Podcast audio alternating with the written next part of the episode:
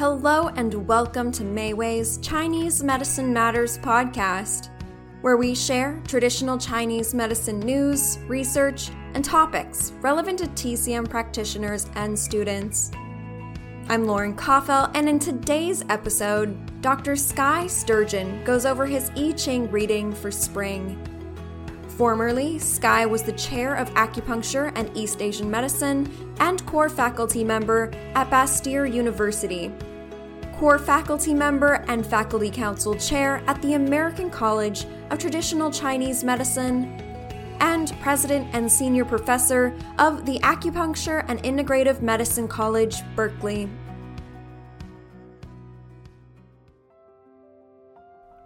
Hexagram number 19 Lin Approach of Spring. The hexagram Lin corresponds to the 12th month of the lunar calendar, which is usually found in January or early February. The character Lin is translated as coming just before or just about to occur, and in most translations of the I Ching, it is rendered as approach.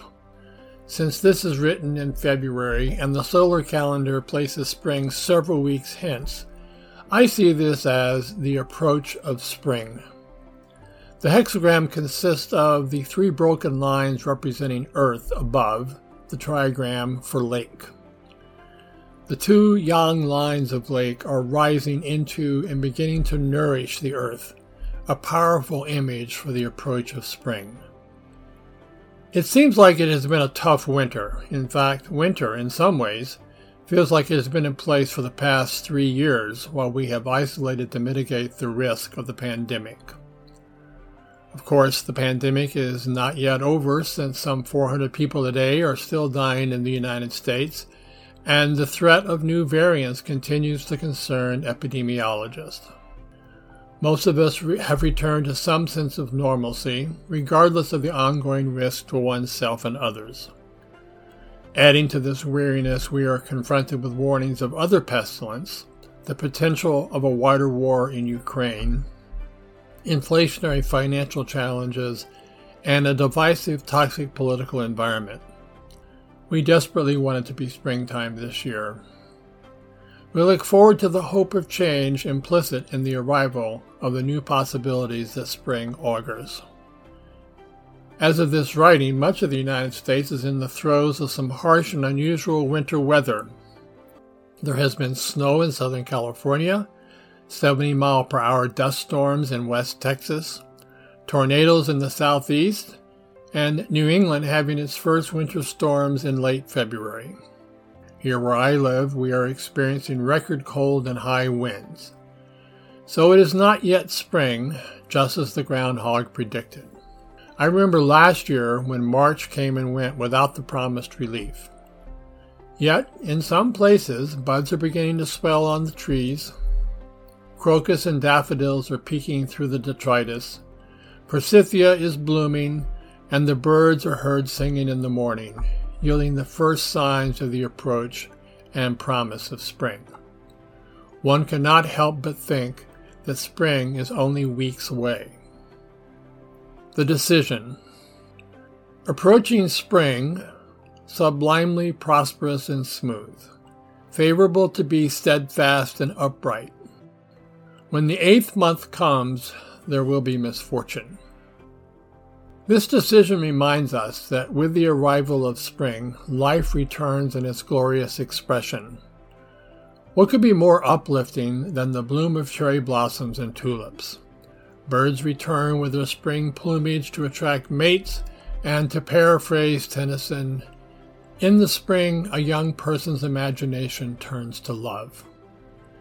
The decision continues by reminding us that this does not last. The eighth month is September, which marks the beginning of decay and the approach of winter. This is one of the primary lessons of the I Ching, the Book of Changes. Change occurs continuously and it is cyclical. When I was fortunate to be in Japan during cherry blossom time, I could not help but notice the numerous couples picnicking under the cherry trees while they were in bloom. It was sweet to see the lovers smiling gazing into each other's eyes and making romantic small talk as the cherry blossoms fell like snow in the gentle breeze. My guide pointed out that the true meaning of the Cherry Blossom Festival was to appreciate the fleeting transitoriness of life. Cherry blossoms do not last, nor does love. Meanwhile, it is favorable to be steadfast and upright. To me, this means stay in the moment and do not get too far ahead in your thinking. Do not hold on to the events of the past three years. They are over. History only exists in your imagination. Pestilence, war, famine, and financial hardships, refugees, and political intrigue. When in human history did these challenges not exist? What can one do to remedy the human condition? Become firm in your allegiance to your true self, and do not chase after hope. It is so difficult to see what the future will bring with certainty. Enjoy the approach, and when spring arrives, enjoy those moments as well. It is impossible to hold on to some imagined sense of normalcy. Stay in the present moment, always. I am reminded of a story from Pema Chödrön. There is a story of a woman running away from tigers. She runs and runs, and the tigers are getting closer and closer. When she comes to the edge of a cliff, she sees some vines there, so she climbs down and holds on to the vines. Looking down, she sees that there are tigers below her as well. She then notices that a mouse is gnawing away at the vine to which she is clinging. She also sees a beautiful little bunch of strawberries close to her, growing out of a clump of grass. She looks up and she looks down. She looks at the mouse. Then she just takes a strawberry, puts it into her mouth, and enjoys it thoroughly. Tigers above, tigers below. This is the actual predicament that we are always in in terms of our birth and death. Each moment is just what it is. It might be the only moment of our life. It might be the only strawberry we will ever eat. We could get depressed about it, or we could finally appreciate it and delight in the preciousness of every single moment of our life. The approach of spring should not concern you.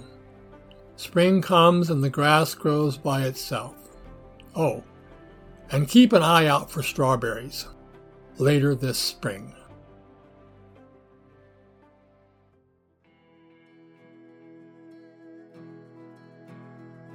Thank you for tuning in to this I Ching reading for spring.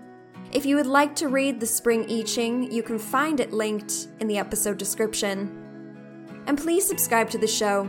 It's a great way to show your support and to hear when our next episode comes out. In our upcoming episode, you will hear from Mark W. Frost on Song Erza and Xin Yi Hua from an episode of the Herbalist Corner. Until then, take good care of yourself and your patients. Chinese medicine matters, and so do you.